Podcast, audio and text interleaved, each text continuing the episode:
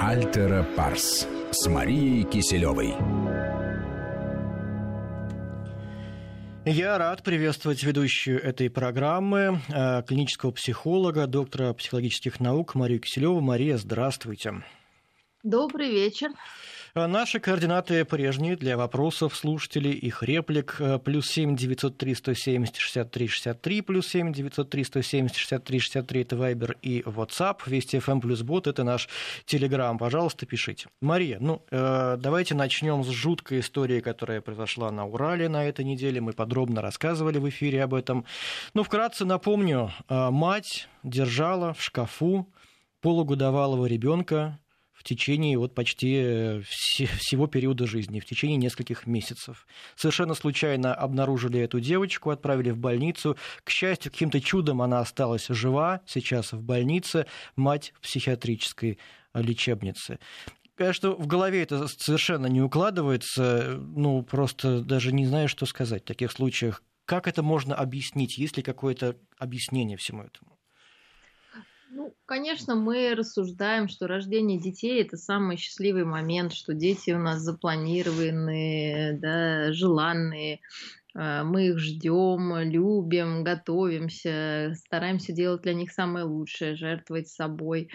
И в головах или, в ожиданиях большинства из нас именно так представляется это счастье отцовства, материнства, рождение детей. Но, к сожалению, никто не отменяет такие, к счастью, очень редкие, но очень жестокие и непонятные вещи, как некий психоз, который может случиться после родов, как нежелательная беременность, возможно, алкоголизм или наркомания у матери или вообще в семье, послеродовая депрессия, которые могут приводить к таким страшным последствиям. Безусловно, беспомощный малыш вызывает кучу сочувствия, симпатии, разрыва души, потому что невозможно смотреть на эти картинки спокойно, и, собственно, наверное, младенец так устроен, что хочется его оберегать, хочется его защищать, хочется о нем заботиться, хочется жертвовать всем ради него, но человек тоже несовершенен, и у кого-то происходит такая поломка. Абсолютно ненормальное, но такое случается. И в данном случае, я думаю, что, конечно, это какая-то либо алкогольный психоз, либо наркотический, либо человек заболел. Потому что часто мы считаем, что психиатрические заболевания – это какая-то слабость, выдумка или что-то такое на грани распущенности, или какой-то невоспитанности. Но если это болезнь, то, к сожалению, это так. И это очень грустно, но, к счастью, очень редко происходит. И... алкогольный психоз, можно понять, какой-то порыв. Но здесь полгода. Это какое-то целенаправленное, планомерное, расчетливое действие было, растянутое во времени. Нам пишут, поехала крыша, видимо, муж бросил, как бы назло ему сделала такой вопрос. Действительно, эта женщина за какое-то время до всего случившегося рассталась со своим мужем. Долго скрывала беременность, и в итоге к этому пришла.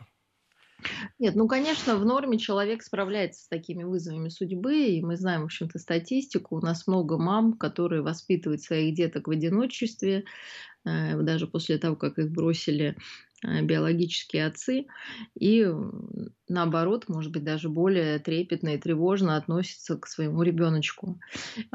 Здесь нужно разбираться, потому что это абсолютно выходит за рамки нормы, и то, что вам кажется, что 6 месяцев – это, наверное, долго, то есть это не состояние аффекта точно, мы с этим согласимся, но если брать такие диагнозы, как реальная глубокая клиническая депрессия, либо какой-то психоз в виде шизофрении или каких-то других нарушений, как раз, в общем-то, эти диагнозы ставятся по прошествии 6 месяцев с начала, с дебюта, с начала этого заболевания. То есть эти заболевания не исчезают на щелчок. С одной стороны, с другой стороны, если брать тот же алкоголизм, то то же самое – это хроническое заболевание. То есть оно не может исчезнуть на следующий день, если человек этим страдает. Если думать, что это какая-то месть, что просто человек умышленно наносил вред, чтобы как-то принести кому-то, не знаю, какой-то ущерб, чтобы кто-то подумал, мне, честно говоря, с трудом верится, потому что этот малыш скрывался. Угу. Если бы мама хотела манипулировать, вернуть отца, призывать его к какому-то чувству вины, наказать его, что-то еще, какие-то манипуляции проделать, вряд ли она бы стала это скрывать. Скорее, она бы стала как раз мучить младенца этого на глазах у всех, чтобы, достучаться до объекта своей мести. Поэтому здесь это абсолютно необъяснимо. Самое ужасное, что это необъяснимо совсем, потому что, по большому счету, такого беспомощное существо вообще, несложно, я скажу на страшное слово, убить, быстро. То есть зачем-то этот младенец...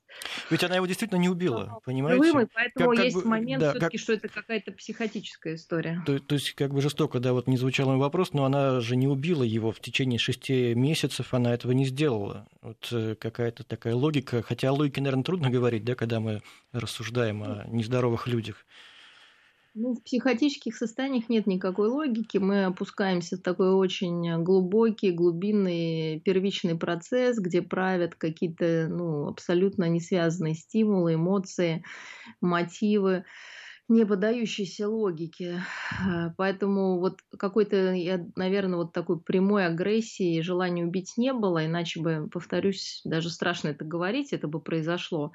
То есть, наверное, какая-то здоровая часть этой женщины, остававшейся каким-то островом здоровья, не позволяла ей разделаться с этим младенцем. Все-таки она его, как-то кормила, потому что 6 месяцев провести в шкафу без питания, вообще нереально. Тут, странно. Есть подробности некоторые, что она давала только воду, а есть еще подробности, что у этой женщины было еще 2 детей, 13 лет и 3 года, 13 лет мальчик. И этот мальчик якобы подкармливал девочку, хотя как он мог ее подкармливать в таком маленьком возрасте, чем он мог ее подкармливать, тоже большой вопрос, непонятно. Сейчас подростки достаточно, все-таки 15 лет, возраст осознанный, интернет под рукой, можно найти какие-то, информацию, как кормить младенцев, но удивительно, что если эти дети знали и не сообщали, опять же, обвинять их нельзя, потому что мама самое дорогое, и лишиться единственного человека, который хоть как-то о тебе заботится, наверное, самое страшное для любого, ребенка. Кстати, своим старшим детям эта женщина сказала, что в шкафу не ребенок, а кукла. И видимо, девочка, которая 3 года в это поверила, поскольку она была маленькой совсем, а мальчик 13 лет все-таки решил заботиться о своей сестре. Видимо, так. В любом случае ситуация не выходит. Понимаете, мы сейчас можем обсуждать эту ситуацию, углубляясь, и понимая этот весь ужас, на самом деле, такой психотический, этого всего действия, происходящего в этой семье. Это, конечно, очень страшно, и... есть соблазн это мусолить. Но я бы хотела повториться, что это такой очень редкий случай. Я понимаю, что сейчас можно еще найти пару, но если взять процентные отношения, все-таки родители даже к не самым долгожданным детям относятся более душевно, более правильно. Но, тем не менее, никто не отменяет специфические состояния после... рождение детей, которые, кстати, не связаны, желанный ребенок, нежеланный, какие-то обстоятельства, это все-таки пострадовая депрессия, которая, наверное, более интересна, основной массе слушателей, потому что ей подвержено большее количество родителей, мам, потому что это связано и с гормональным фоном, и с каким-то несоответствием ожиданий, если, не дай бог, наслоилось еще действительно, расставание с папой с этого ребенка, или наоборот, этот папа вроде рядом, но не очень умеет помочь, это и усталость. В общем, много-много факторов на это влияет. И это, кстати, обстоятельства более широко распространенные и тоже приносят много страдания как маме, потому что она испытывает как раз чувство вины, Ей кажется, что, может быть, она не так любит этого ребенка, может быть, она не так его воспринимает, может, она не такая идеальная. Ну и, конечно, ребенку тоже, потому что мама, погруженная в свой грустный такой отчаянный мир, не может помочь ребенку развиваться. Кстати, послеродовая депрессия, как ни парадоксально звучит, бывает и у мужчин. Ну, насколько вот я знаю из того, что я читал и изучал, действительно? Ну, конечно, бывает, потому что, ну, все-таки даже вот представьте идеальную семью, да, здесь вот такие крайности, да, очень важны. Иногда действительно ребенок — это немножко что-то неожиданное, и семье нужно привыкнуть к этому чуду, к рождению этого чуда, к тому, что он будет забирать энергию, да, естественно, да, это оправданно и правильно. И у папы может быть депрессия, что мамина энергия жены, да, уходит на какого-то третьего человечка маленького, который появился в жизни. Он может себя чувствовать ненужным, непринятым, потому что первые месяцы жизни у мамы и младенца, конечно, формируется вот абсолютный симбиоз. То есть мама с младенцем становится единым целым, и все потребности младенца мама... хорошая мама пытается удовлетворить. И это очень правильно, да, и нужно перетерпеть папе, да, в этот момент и создать вот им именно вот эту обстановку безопасности, чтобы все развивалось по правилам, да. Но папа, конечно, может себя чувствовать выкинутым, да, где-то, если совсем на него внимания не обращают. Вот, и поэтому, конечно, депрессия, наверное, послеродовая среди мужчин тоже может быть, да, а с другой стороны, мама может впасть в депрессию, да, не зная, что делать с младенцем. И еще папа... один младенец, получается, мужчина, который тут тоже в депрессии, все в депрессии, караул, вот, ужас. Все в депрессии, мама не знает, что делать с малышом, малыш, естественно, требует внимания, папа заражается от этой беспомощности, потому что от него требует вот организовать какое-то стабильное, понятное пространство, это, ну, не всегда возможно, и тоже возможно вот такая, может быть, не в классическом смысле, ну, депрессия, да, но депрессивная симптоматика, которая характеризуется чувством вины, несоответствием, чувством какого-то, ну, как сказать, даже бывает беспомощности, да, какой-то безнадежности, потому что иногда младенец кричит, и мы не можем расшифровать его сигналы, и чувствуем себя абсолютно потерянными. И все это, ну, такие параметры депрессии, но в данном случае мы должны понимать, что это как раз такая часть нормы. Потому что рождение ребенка — это всегда кризис для пары. Позитивный, не очень позитивный, но это кризис, то есть это перестройка моделей взаимодействия, да, появляется еще один человек в семье, да, было на двоих, стало на троих. И для того, чтобы привыкнуть к происходящему, нужно определенное время, чтобы адаптироваться. Поэтому пугаться не нужно, да, желательно обсуждать это в паре, возможно, обращение к более опытным членам семьи, к бабушкам, к дедушкам, к каким-то книжкам, к специалистам.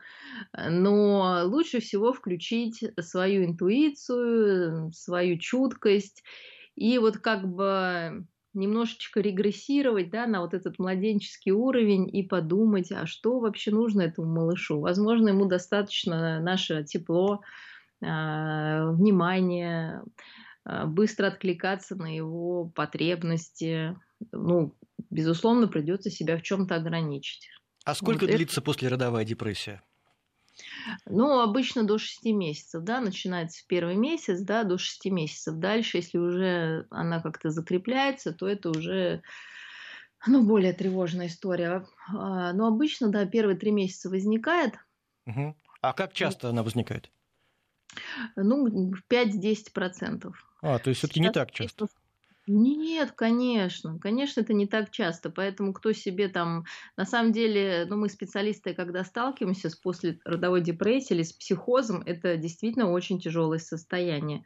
Все остальное — это естественная грусть, естественные перестройки, ну, в жизни семьи и в жизни как бы человека, да, мамы или папы. А вот как отличить грусть от действительно симптомов тяжелого заболевания? Наверное, на самом деле не так сложно, да, когда это просто действительно вы перестраиваете роли, да, подстраиваетесь под новую обстановку. Потом действительно есть усталость от обязанностей, которые вы испытываете. Но вы, в общем-то, все свои обязанности выполняете. В вашем балансе отношений, это не обязательно в один день, но если взять там 10 дней, да, там, или какой-то более обширный период времени, ребенок все-таки вас, ну, не то что радует, вызывает больше позитивных эмоций, вам хочется с ним общаться, ухаживать, вам хочется как-то с партнером общаться, да, то есть это говорит о том, что просто идет некая перестройка, если на какие-то моменты вы грустите, выпадаете, устаете, не знаю, вам кажется, что вы не можете этого ребенка успокоить, но это эпизоды. Наверное, основным звоночком будет, когда вот руки опускаются, и уже невозможно ночью просыпаться, кормить, я не знаю, менять пеленки, невозможно уже идти гулять даже когда с этим малышом, когда на улице солнце, и вообще это все не так плохо. То есть, когда уже невозможно выполнять свою роль. Роль матери, роль жены, ну или какую-то еще там, да, роль, которую вы на себя повесили. Тогда мы можем говорить, что уже, конечно, состояние требует вмешательства специалистов. А со стороны можно заметить, что с человеком что-то не так? Если вернуться к этой истории на Урале, говорят, что женщина совершенно была нормальная, это никто ничего не заметил, как обычно вела себя, а вот что случилось. Ну, понимаете, если состояние психоза, заметить что-то сложно, потому что человек живет в своем выдуманном мире, и его страдания не видно.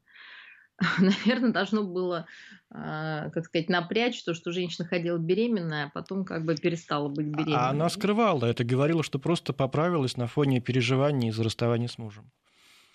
Ну, это, вот повторюсь, да, когда человек совсем, да, у нас немножечко теряется в своих симптомах, то у него отсутствует критика, да, у него отсутствует, ну, я не знаю, стыд, совесть, поэтому может вести себя абсолютно неподозрительно. Поэтому мы можем только по фактам судить, что происходит. Да, поправилась, не поправилась, там услышали какие-то писки, крики, ребенка спросили. Только вот по таким, да, каким-то фактическим историям. Вот. А если это человек действительно впадает, ну, в какие-то разные состояния, то он будет страдать, мучиться, вести себя, ну, как сказать, противоречиво. Может быть, сегодня говорить одно, завтра другое. Вести себя нетипично, например, активная в жизни женщина, которая там, не знаю, делала карьеру, строила там, ну не знаю, да, такая вот пионерка-красавица, да, спортсменка вдруг становится, ну, какой-то пассивной, тихой, угрюмой, да, тогда мы можем делать какие-то выводы, что что-то там не то происходит, даже если она не говорит. То есть в очередной раз хочется спросить, а куда смотрели органы опеки? Потому что, с одной стороны, мы видим истории, когда детей изымают ни за что, ни про что, а с другой стороны, вот такие страшные случаи. Ну, это, наверное, вопрос, конечно, не к вам, да, вопрос, наверное, в данном случае просто в пустоту. Но странно, ну, ведь, странно, да. Все равно.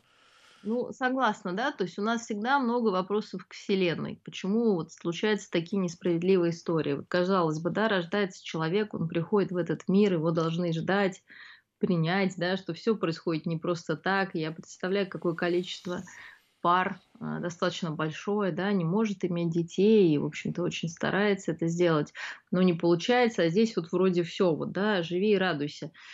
И нас это очень злит, да, почему кто-то не заметил. Но, опять же, мы должны вернуться к объективным фактам, да, если женщина не стояла нигде на учете, если она всем сказала, что она просто поправилась, а мы понимаем, ну, как бы такое тоже бывает, да. Вот, вопрос только, конечно, наверное, почему 13-летний сын, если он об этом знал, не смог, побоялся, да, скорее всего. Кстати, по поводу детей есть информация, что один из этих детей, я не знаю, уж 13 лет, которому было, или 3 года, рассказывал в детском саду или в школе о том, что в шкафу живет кукла. Но никто не придал этому никакого значения. Ну, дети фантазируют. Да, тоже верно, ведь тоже действительно верно. Невозможно в каждую семью прийти и начать проверять что-то. Тоже все начнут возмущаться, и совершенно правильно. Семья – это закрытый совершенно организм, но обоснованно, да, туда нельзя просто так вторгаться. А с другой стороны, если не вторгаться, не проверять – трагедия, и которую не предотвратить. Ну, понимаете, я работаю с детьми, у них бывают такие интересные фантазии, что если мы будем каждый раз вторгаться в семью от того, что кому-то что-то почудилось, что кто-то живет в шкафу, понимаете, мы далеко зайдем и лишать родительских прав. Потому что в 90 случаев из 100, в 90%, да, на самом деле это будет фантазия. Да, вот я честно вам скажу, да, то есть у детей фантазия очень развита. И, конечно, ребенок 3 лет не может отличить живого младенца,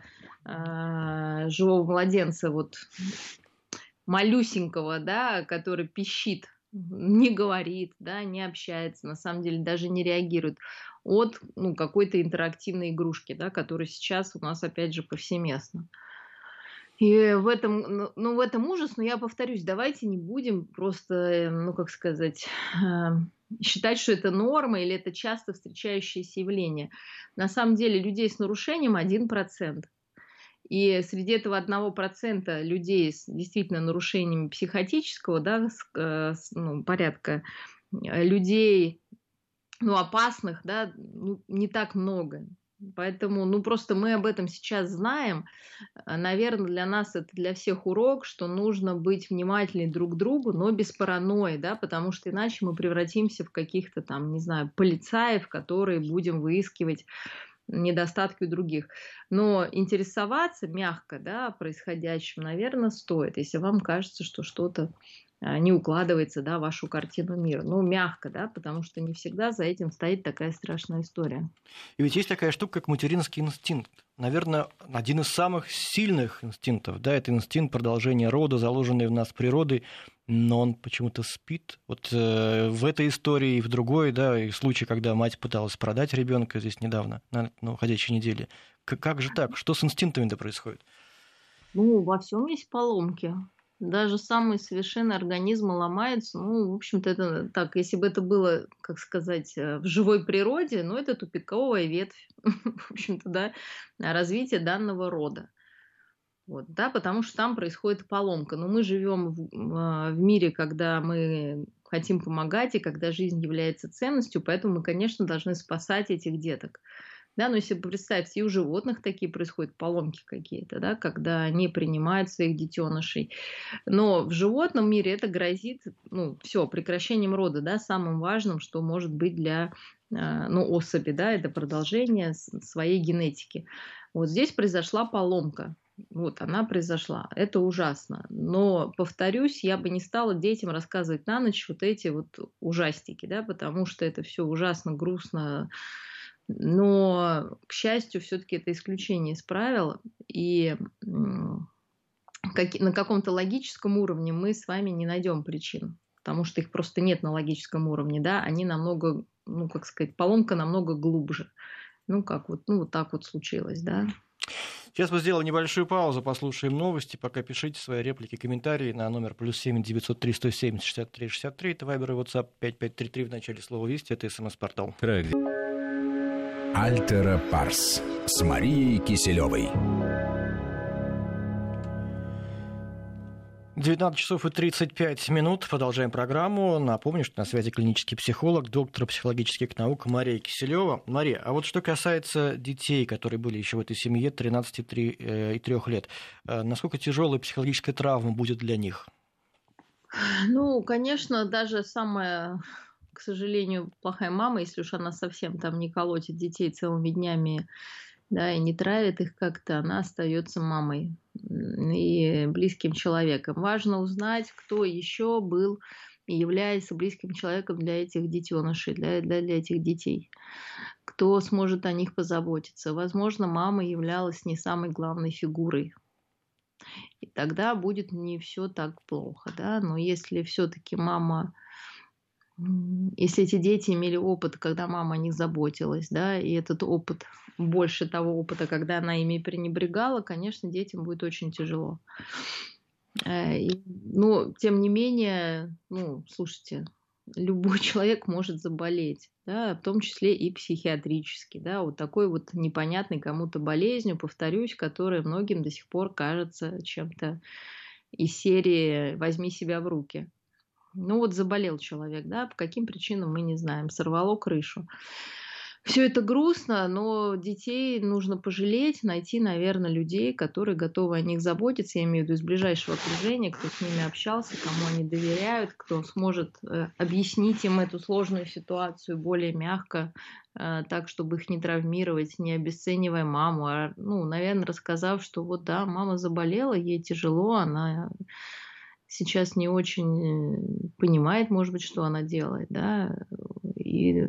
В общем, я бы не стала сейчас маму делать для детей каким-то извергом, потому что детям от этого будет еще хуже.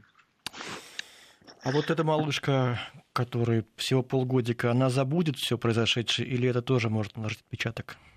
Ой, сложный вопрос, да. Если брать классическую историю развития детей, конечно, первые полгода – это тот период, когда детишки научаются быть любимыми. Мы все люди, вот все мы люди, да, это тот период, когда мы научаемся быть любимыми, быть нужными, быть принятыми, такими, какие мы есть. И когда нам сложно, мы вспоминаем бессознательно, да, на каком-то телесном уровне этот... этот опыт принятости, да, заботы, того, что мир добр к нам, да, того, что мы можем этому миру доверять, того, что если что-то случится, придет, какая-то помощь, да, извне, потому что на самом деле, если взять период развития до полугода, действительно, младенец настолько беспомощен, и он чувствует дискомфорт в виде голода, в виде натирающих памперсов или мокрых пеленок, холода, скуки. И вот просто давайте представим, да, и он вот куда-то подает сигнал в виде плача, да, помогите мне. И тут приходит кто-то, а этот кто-то чаще всего мама или кто-то еще заботящийся о ребенке, и помогает ему справиться с этим дискомфортом. И это вот дает нам вот такую надежду на всю жизнь, да, что когда нам будет плохо, уже в более сложной ситуации, как-то мы справимся с какой-то вот такой вот силой приходящей, да, уже со своими силами, но без какой-то внешней силы тоже справляться иногда сложно, да, когда особенно ситуации нестандартные. Конечно, у малышки этого нет, но меня поражает в очередной раз это воля к жизни, которая есть у младенцев. Вот оставь так старика в шкафу, он бы не выжил, да, может, я сейчас скажу жестокую какую-то вещь, но вот не было бы, да, этой воли к жизни какой-то безумной. Младенцу она вложена, и, конечно, эта малышка этим воспользовалась, производит, жуткое впечатление, я имею в виду и внешний вид, да, это, конечно, без слез вообще смотреть невозможно, но она жива, да, она жива, по крайней мере, физически, и если сейчас вложить в нее тепло, доброту, принятие, можно, сгладить, да, вот этот негативный эффект, потому что, конечно, она развивалась с задержкой, да, и какие-то вещи, они останутся очень глубоко и, надеюсь, не будут всплывать на поверхность, если она сейчас получит хороший уход. И главное, этот уход не должен быть в плане питания, я не знаю, да, там физического какого-то ухода, а в плане эмоционального ухода. И в плане питания тоже. Она весит сейчас 3 килограмма, при норме около 6 в таком возрасте. Это, на самом деле, это не самое страшное, да. Самое страшное – это отсутствие именно этого эмоционального контакта, отклика, который дает мама, да, этого тепла, этих рук, которые дают ощущение хорошести этого мира, да, того, что тебя ждут, да, потому, если мы пойдем в теорию, да, есть такое ощущение, как, определение, точнее говоря, как холдинг, да, это как тебя держит мама, какими руками. Это могут быть безразличные руки, да, которые тебя держат где-то там под мышкой, да, между делом, да, это могут быть тревожные руки, которые там трясутся, да, вот мама не знает, как найти эту позу, это могут быть, к сожалению, отсутствующие руки, когда, честно говоря, страшно произносить, я кладут в шкаф, да, и забывают, а могут быть надежные руки, да, когда тебя прижимают, когда тебе верят, когда о тебе готовы заботиться, готовы расшифровывать твои потребности, потому что, повторюсь, первый год даже, особенно первые полгода, конечно, основная задача мамы – это быть в контакте с малышом на эмоциональном уровне и стараться расшифровывать то, что он просит, потому что, у него нет других, вот он только так может как-то, да, зашифрованно сигналы подавать вот своим близким. И очень важно научиться, отвечать на эти сигналы.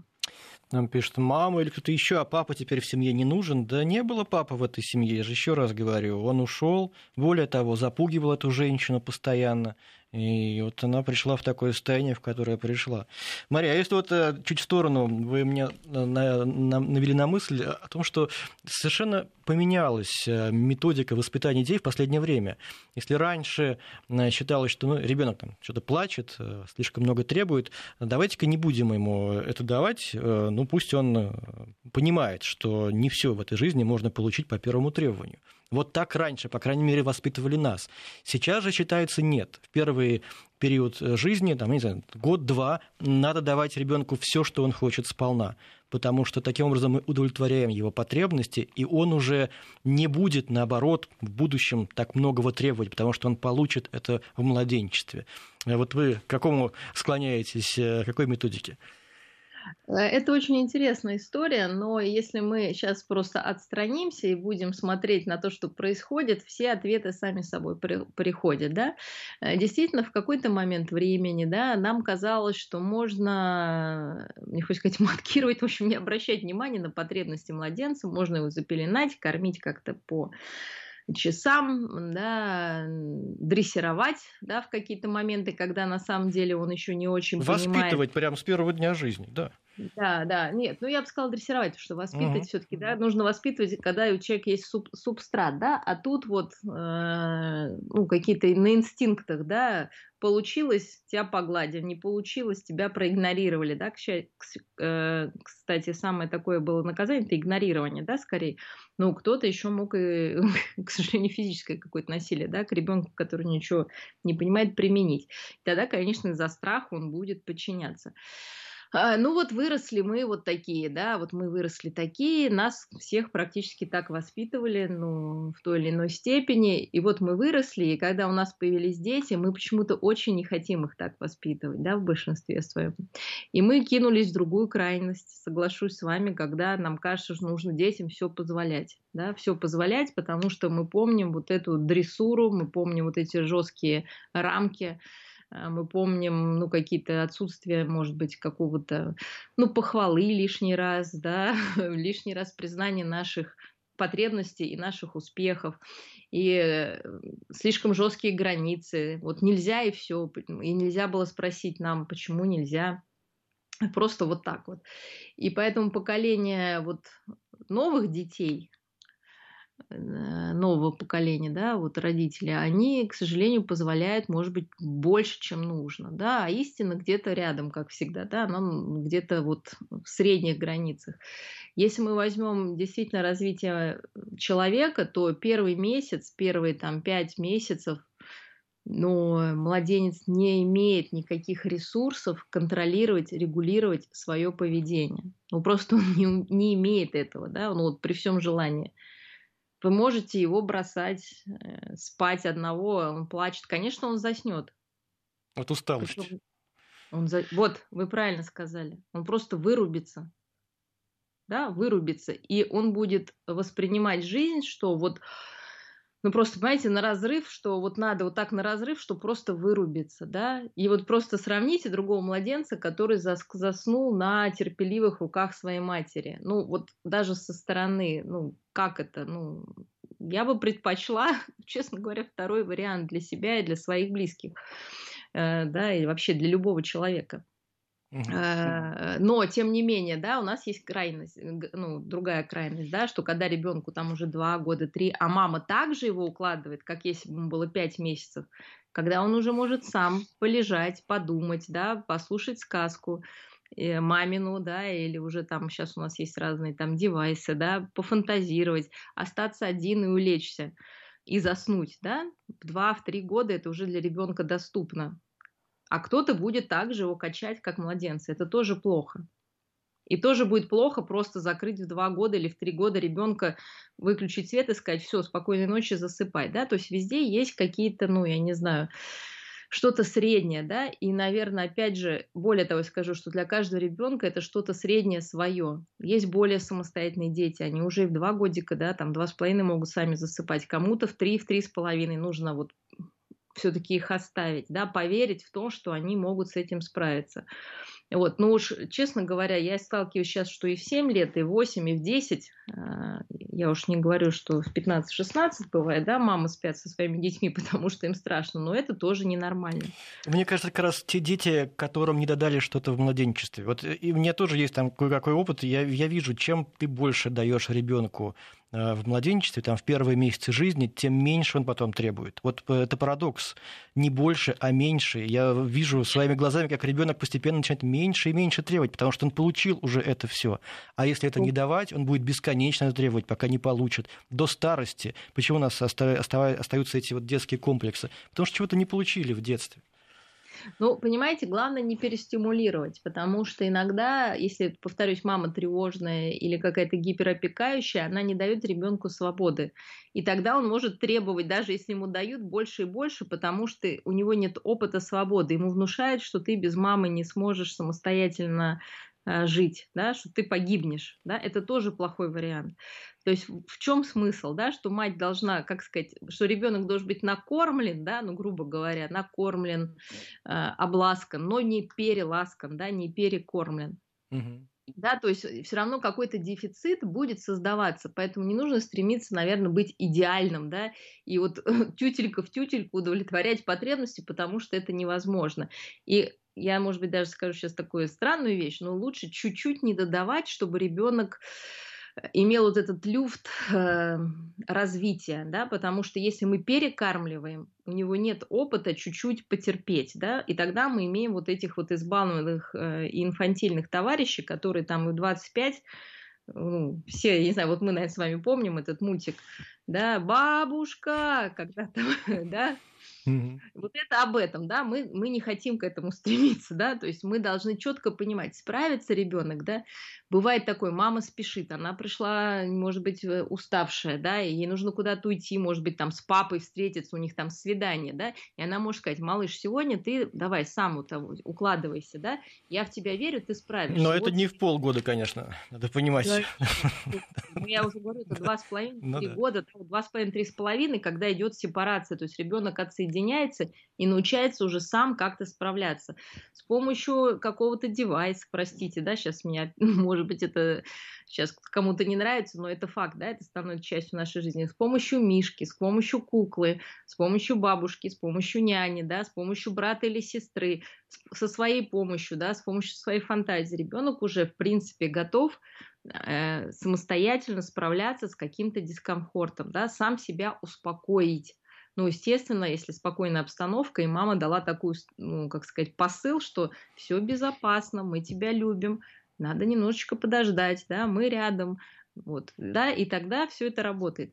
Поэтому вот это всегда баланс. И я бы не стала призывать, вот, что нужно удовлетворять все потребности, да, ребенка, простите меня, до его пенсии, потому что это не идет ему вообще никак на пользу. То есть если ребенок уже, по идее, может сам все делать, да, а мы делаем за него, это лишний раз укрепляет в нем, к сожалению, такую уверенность, что он слаб, да, что он без родителей не справится, что если что-то он будет делать, это всегда будет неудачно. И что лучше не пытаться. И это тоже опасная история. Вот. Поэтому всегда есть баланс. Но то, что первый месяц жизни, это мы полностью... Ребенок не умеет ждать, малыш. Он не умеет, у него нет ничего... Ну, просто нет вот... как сказать, ну, технологии вообще никакой, да, ждать, да, ему просто плохо, и если нет рядом любящего человека, его разрывает, да, она может казаться, да, как вы говорите, он просто заснул, да нет, просто он отключился. Когда он уже нас узнал, да, он к нам привязался до 6 месяцев, до 7, до 8, это такой симбиоз, мы, ну, мама или ухаживающее лицо, папа, да, кто ухаживает, поэтому это тоже важно понять, тот, кто ухаживает, тот и является главным. Это няня, хорошо, вам хочется отдать вашего младенца няне, ну, значит, она будет главным человеком его жизни. Как, ну, это ваш выбор, да, назовем. Вот, мама или папа, да, то вот это происходит, да, какое-то полное слияние. И мама или вот это ухаживающее лицо дает ощущение спокойствия, доверия, да, безопасности, что малыш... мы тебя любим, да, это такое прям вот обволакивание. И только тогда ребенок начинает хотеть изучать мир, да, потому что он понимает, есть надежная база, куда я могу вернуться, этот человек, к которому я привязан. И я могу оторваться и пойти изучать этот мир, да, набить себе шишки, не знаю, там, уколоться, удариться, да, съесть какую-то бяку, там, да, но этого не произойдет, если нет этой базы, да, иначе он будет либо держаться за маму всю жизнь, как вы говорите, да, вот, и нет этого познавательного инстинкта, либо он уйдет так далеко, понимая, что ждать нечего, да, что, ну, совсем плохо закончится. Да, Мария, у нас мало времени уже остается, мы не можем не сказать о коронавирусе, который опять тут наступает на нас. Рекорды каждый день, и сегодня опять, такого не было даже весной. И у нас какая-то странная модель поведения. С одной стороны, мы этого коронавируса боимся, а с другой стороны, ничего не делаем для того, чтобы предотвратить распространение этой опасной инфекции. Не носим маски, никак себя не оберегаем. Как это, вот этот парадокс-то разрешить? Вы знаете, я со своими студентами целыми днями работаю над этим парадоксом. Мы ищем ответы на этот вот вопрос. Да? И интересно, что люди, которые не носят маски, сейчас больше всего удивляются, что не дай бог сейчас, да, будут какие-то более жесткие ограничительные меры. Но что происходит, да, с человеком? К сожалению, у всех есть свои какие-то там внутренние предпосылки. И, конечно, вот эта история, что тебя преследуют, тебя ограничивать в свободе, хотя на самом деле это, ну вот, даже не хочется комментировать, да, потому что в какой свободе, ну, ходи на работу, ну, надень эту маску, да, ты себя обезопасишь, близкого своего. Но это русский авось. Так да? Это протест, может, такой уже внутренний? Это, ну, протест, но он абсолютно подростковый, да, такой подростковый, ну, даже детско-подростковый, да, потому что человеку кажется, что кто-то хочет на него влиять, да, ему кажется, что этот вирус придуман, да, но вот я сейчас все, что я описываю, ну, это очень созвучно вот такой параноидной структуре личности, и, наверное, стоит задавать таким людям вопросы, да, что будет, если ты наденешь маску, ну что, вот ты станешь, да, каким-то рабом, да, ну ты станешь рабом, и что? То есть ты реально думаешь, что, став каким-то гипотетическим рабом, тебя кто-то заставит, там, не знаю, работать бесплатно или, не знаю, любить кого-то, кого ты не любишь, да, или какие-то делать дела, которые ты не хочешь делать. То есть это, ну, такой немножечко, на самом деле, страх велик, и каждый человек регрессирует, ну, вот на такой, на свою, ну, как сказать, подстилающую, да, наверное, сущность.